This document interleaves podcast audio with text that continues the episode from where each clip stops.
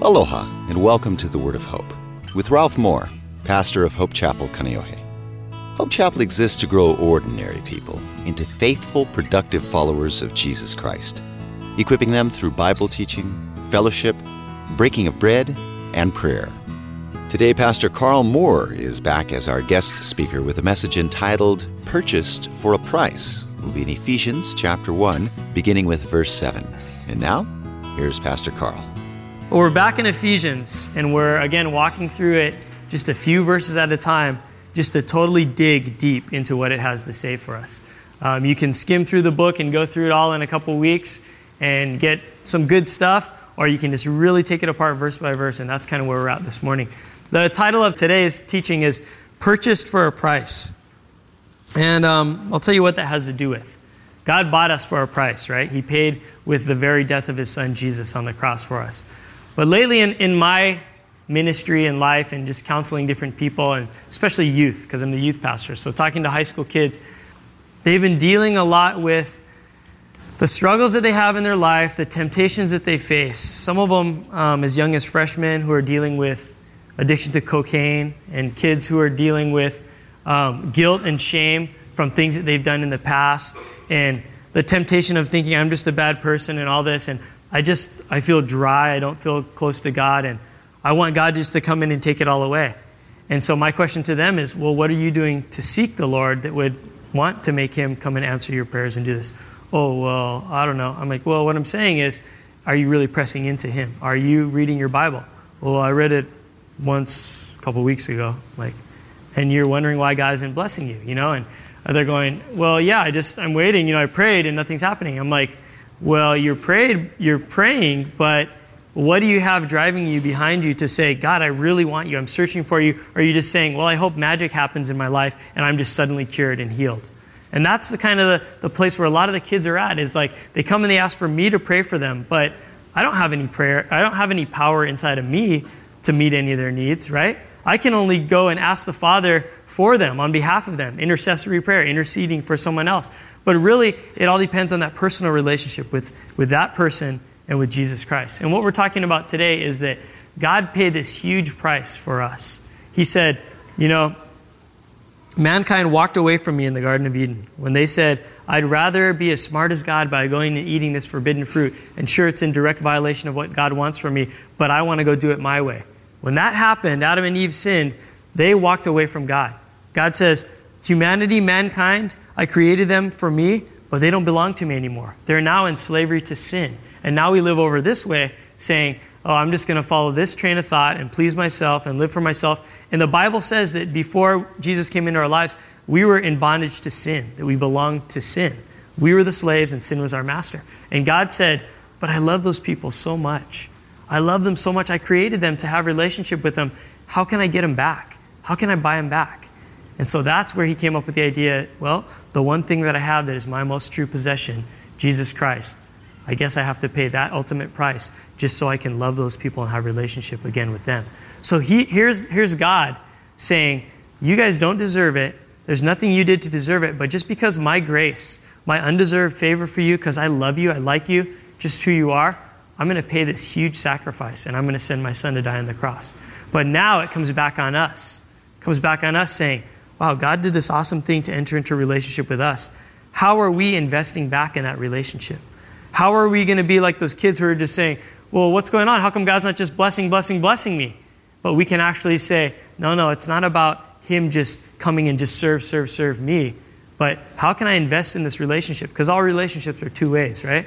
Even in the Bible, Jesus calls Himself the bridegroom, and we are the bride. So there's a relationship. He uses the marriage analogy.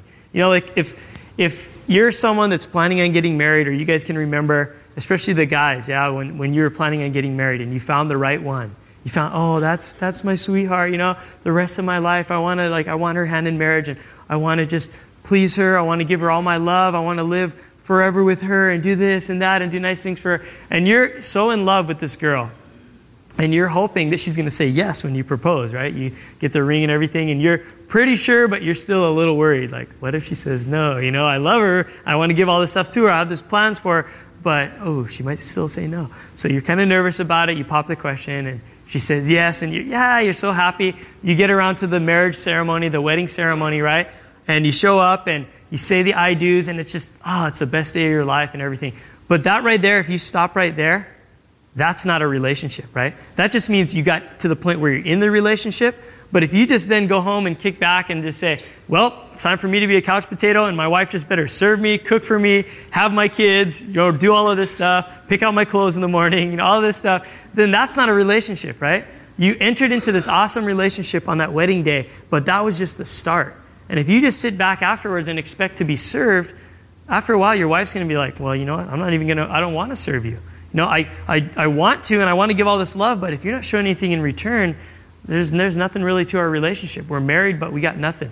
And so it is with Jesus Christ. You enter into a relationship, and a lot of us get to the point where, yeah, I'm saved and I'm excited on the Lord, and then I'm just going to cruise, and why isn't He answering all my prayers? Why isn't He blessing me? Why isn't He helping me with these addictions or this pain or this guilt or this suffering? And he's, you know, he's supposed to answer all my needs. And there's a part of us that needs to realize that God's calling us to invest back in the relationship. That He says, hey, I sent my one and only Son to die for you. Do you realize that? Did you see the movie, The Passion of the Christ? Did you see what I allowed my Son, the co creator of the universe, to go through just for you? Because I wanted to have relationship with you. So, what are you going to put back into the relationship? How are you going to invest in the relationship? And that's kind of what we're, we're getting at today as we go through um, Ephesians chapter 1, and we're in verses 7 through 10. Just a few verses, but some heavy verses. It says in verse 7 He is so rich in kindness that He purchased our freedom through the blood of His Son, and our sins are forgiven. He purchased our freedom, our freedom, and we're forgiven. Two different things freedom and forgiven. First thing is that He pur- purchased our freedom, is the word redeemed. Redeemed means deliverance by payment of a price. It doesn't mean that something's just given or whatever. Is it remember that God, sure, salvation was a free gift to us, but He had to pay something. He had to pay His Son. See, I'm going to be going on vacation in a couple weeks. We're going to a pastor's convention, and Jeff and some of us are all going up to San Francisco, and we're going to kind of tie that time in with our vacation time to do some stuff. But I've been on, online lately trying to check prices for airfare and you know rent a cars and hotel and all of this stuff. And so, so what happens is you would like to purchase, you would like to own a free trip. It's not free. You would like to own a trip on an airplane to the mainland and a trip back, right? Round trip airfare. You would like to own the time, the use of a rent a car for seven days or whatever, so you can go around and do all this stuff. You would like to own four nights in a hotel or something like that. You know, the thing is, you're online and I'm looking all around and stuff, and I have to punch in my credit card numbers in order to make some type of payment so I can redeem that. See, I can show up to the airport and say, okay, where's my ticket? And they go, hey, you didn't pay anything, you know, sorry, no tickets for you. You know, does none of these, these rides to the mainland, none of that belongs to you. But if I had already paid the price, put my, you know, typed my stuff into the computer, paid my credit card payment, I can show up and I can redeem my, my trip to the mainland. I can redeem my stay at a hotel, my rent a car or whatever. That's what they tell you. Come and redeem your tickets at the ticket counter. The reason I can redeem them is because I already paid something. And what God's trying to tell us here is remember that I paid something heavy for you. This wasn't just like, oh, yeah, this is how the plan all worked out and it's cool, we get to be friends now. But God said, I paid a heavy price because I really do love you.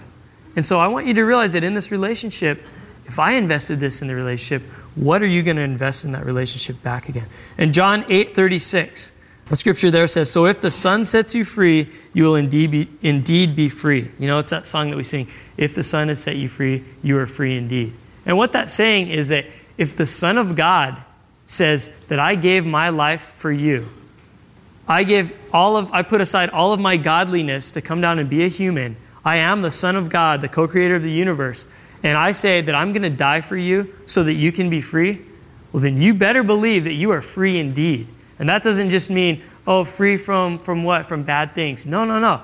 God says you are free indeed. You're free from the slavery to sin. You don't have to live in that slavery anymore. You're not in chains going, this is the best my life can ever be. I can just live for myself and that's all there is to this life, you know? But you're free from that saying, your old sinful nature that you had, all the, the thoughts, all the things that you used to do, is simply that now. It's your old nature. It's old. That's a thing of the past. You may still get tempted with the sinful nature, but you don't have to live in that. You're not a bondage to it. That's, that's a thing of the past. You're free. You're set free in Jesus Christ to live for Him.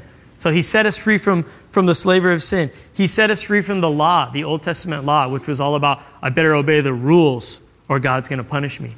And now it becomes not about rules, but the other R word, relationship. I'm going to obey these rules and these commandments from God because He loves me and He knows what's best for my life. And I want to please Him.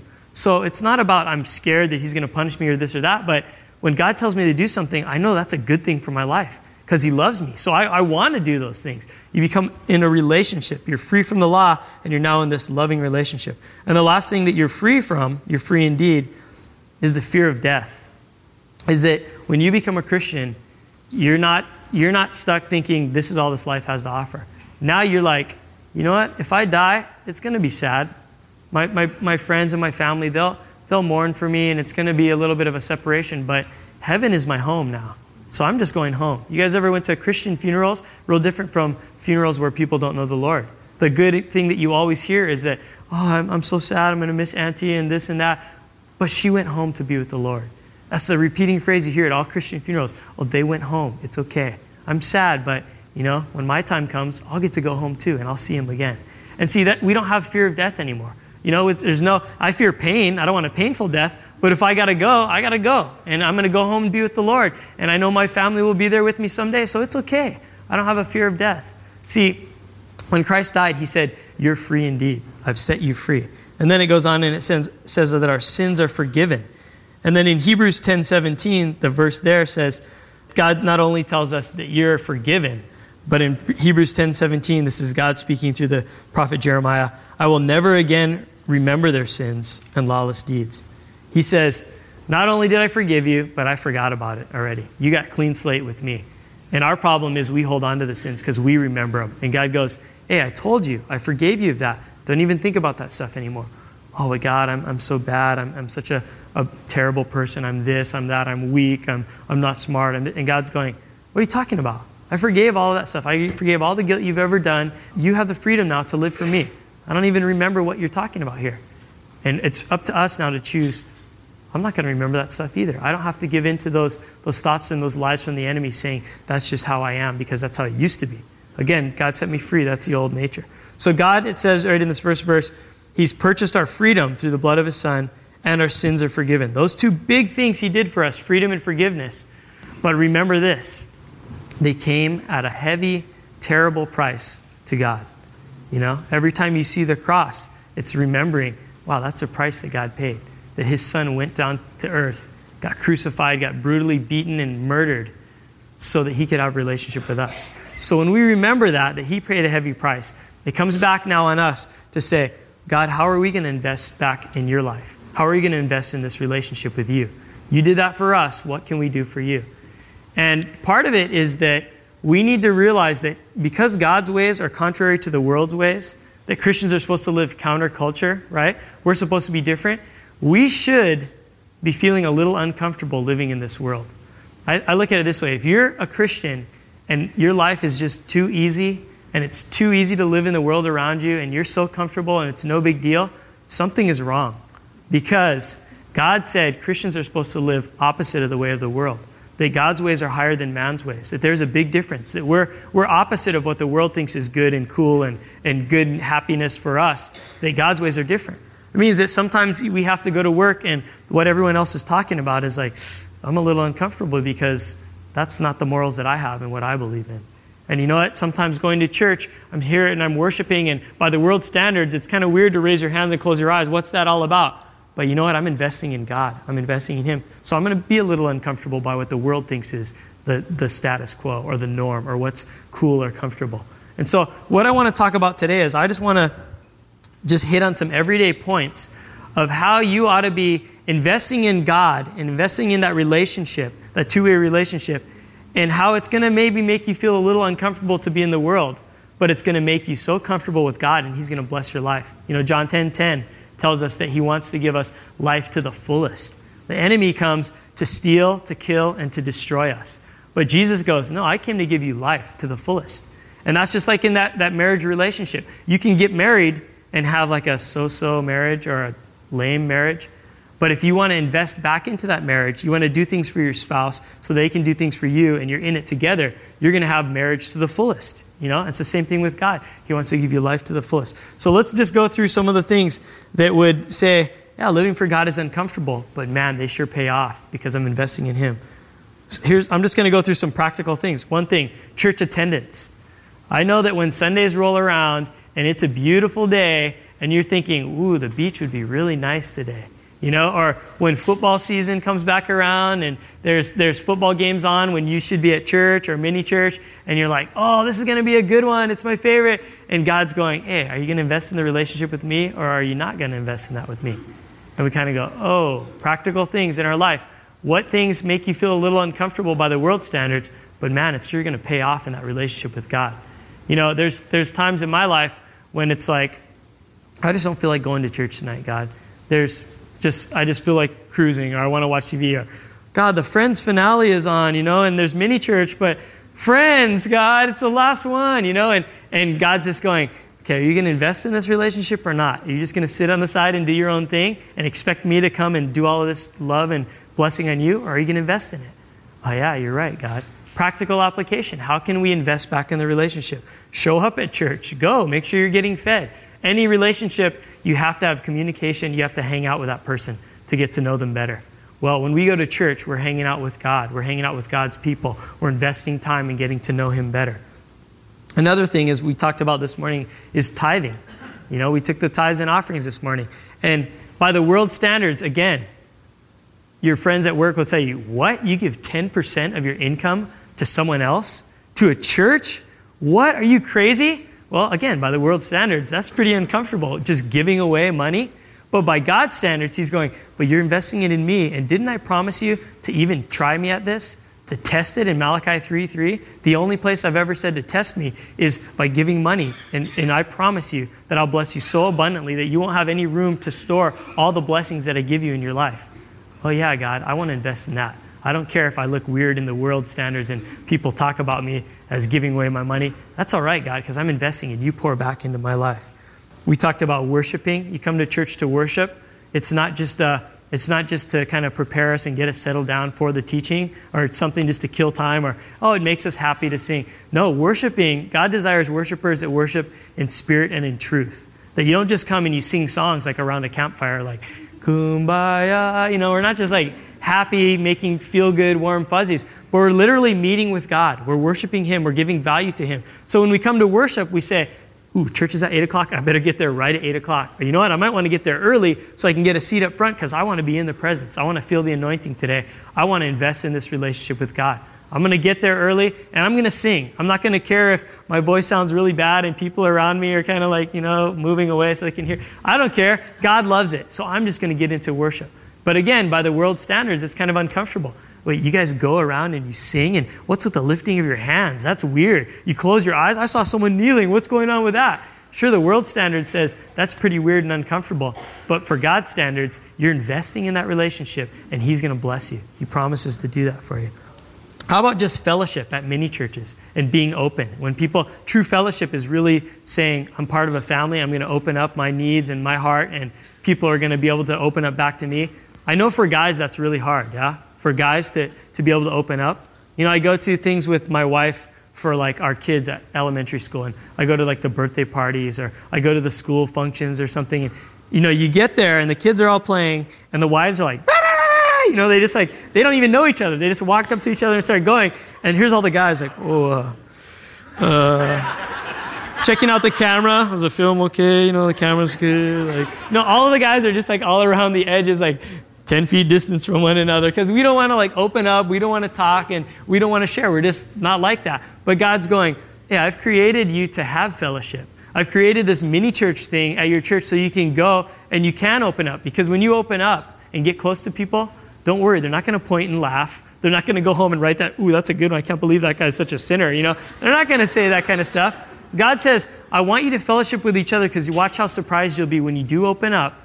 It makes you feel uncomfortable by world standards. But again, you're investing in me, and watch how these people are going to come into your life and love you. Watch how they're going to encourage you. Watch how they're going to take all your mistakes and they're going to help you solve them. They're going to go to God with you because they support you and they love you. It's going to make you uncomfortable by world standards, but again, hey, God, I'm investing in you. Some of the things we just do with our mouth at work or school or whatever, swearing, the dirty jokes, the, the Bible calls it coarse jesting, you know, the stuff you talk about, the subject matter, when everybody's around on break and the guys are like, oh, yeah, I was with this girl last night and blah, blah, blah, blah, blah. And you know, it's like, ooh, you know what? God calls me not to put this stuff into my head, not to talk about this stuff. I got to invest in that relationship. And it's uncomfortable because you got to go, uh, well, I got to I got to go, guys. You know, I got to get back to work or something like that. It's kind of awkward. It's uncomfortable. But God's going, I'm going to bless you for that. I'm going to I'm going to bless you for honoring me and for holding to, to keeping pure thoughts and words and watching your tongue and keeping, keeping your mind clear and pure. You know, the, the movies that we watch, the TV shows that sometimes we watch. You know, TV, we, a lot of times we just think, oh, if it made it on TV, then it's okay because it's not like an R rated movie, but it's cool if it's on TV. I can watch anything on TV. But we all know there's a bunch of stuff out there that we're just feeding fantasies in our mind, or we're feeding rage or anger or, or gossip. And some of those shows, it's like, oh, even though it's just TV, we think it's cool. I got to turn the channel. I got to maybe go read a book instead or, or watch something better. Um, what about websites? It's so easy. Anything is available on the internet nowadays. Anything. And we know it too well. And God's going, hey, I want you to keep your, your eyes pure. I want you to not have those thoughts bouncing around in your head, those things that are going to cause you to feel guilt and shame and sin and fantasy and things that are not of what I created for you. I don't want you to look at that stuff. Watch, watch out for the books you read, the magazines you look at, you know? Especially, you know, when, when you have to describe a magazine as a magazine you look at and not read you know, you guys know what I'm saying? Like some magazines you read and some magazines have foldouts that you look at. And guys, we got to watch out for that kind of stuff because the way the world standards is, oh, that's cool. It's okay. Pass them around at work. Check them out. And God's going, no, no, invest in me. Don't invest in that stuff. You're going to feel uncomfortable in the world, but it's going to be worth it. You're pouring into my relationship. What are other things? Listening to music. Sometimes the music we got to watch. Um, not having certain friendships be the kind of friendships that are so close to us. The Bible says, don't be unequally yoked. That means we're supposed to be a light in the world. We're supposed to be able to have friends with all the people out there that need to know Jesus, but we're not supposed to take them in such close confidence that they're going to start rubbing off on us and dragging us away from that relationship with God. We're always supposed to be the one that is rubbing off on them and shining the light for them, being the salt and the light in their lives. And, and Proverbs says that bad company corrupts good character. You could be a good Christian and you start hanging out with the wrong people enough and bring them close enough to you that they matter to you so much and that they're going to start rubbing off on you, and your good character will get corrupted. And so God's not saying drop all your non Christian friends and just be a little Christian hermit and hide in a cave, you know, and with your Bible or whatever. God's saying we're in this world, but we're not of it. We realize that we're here, but heaven is our home. That God is the one that we have relationship with. And so sometimes saying, these friends over here versus this friendship relationship with God, God, in order to get closer to you, I got to kind of pull a little bit away from these guys. I still want to be there to witness to them and, and live for you, God, but I don't want to go so far this way that I get dragged down away from you into their world. And so we got to watch the relationships. But how uncomfortable is it for you to be a Christian? Should be a little uncomfortable to live in this world. How about just um, God's plan for sex and marriage? It's hard to be a single today. I, I, have to counsel lots of high school kids, right? Raging hormones and all that's going on, and the stuff that they watch on TV, the movies that they watch, the music they listen to, the way the girls dress, you know, and you're like a, a young teenage guy at the peak of your, your chemical hormone, la, you know, and there's all these girls walking around and, you know, barely anything. And it's tough. It's tough to maintain purity. But God goes, if you do, if you follow it my way, I promise you it's going to be so much better. I promise you, my plan is for one man and one woman having sex only in marriage, and that's it. Anything outside of that, God says is wrong. And the reason he says it's wrong isn't just to say, I'm just going to be mean to you and make you guys, you know, tear out your hair because you can't do it. No, I'm saying that this way is the only way because this is the only way where you're not going to have to deal with guilt or shame or giving your heart out or having your heart stepped on and broken, or risk diseases, risk unwanted pregnancies, abortion, all of these bad things. God goes, You do it my way, you invest in this relationship with me and my plan for you. I promise you it's the best way. Life to the fullest, not life just for ourselves. You've been listening to The Word of Hope with Ralph Moore, pastor of Hope Chapel, Kaneohe.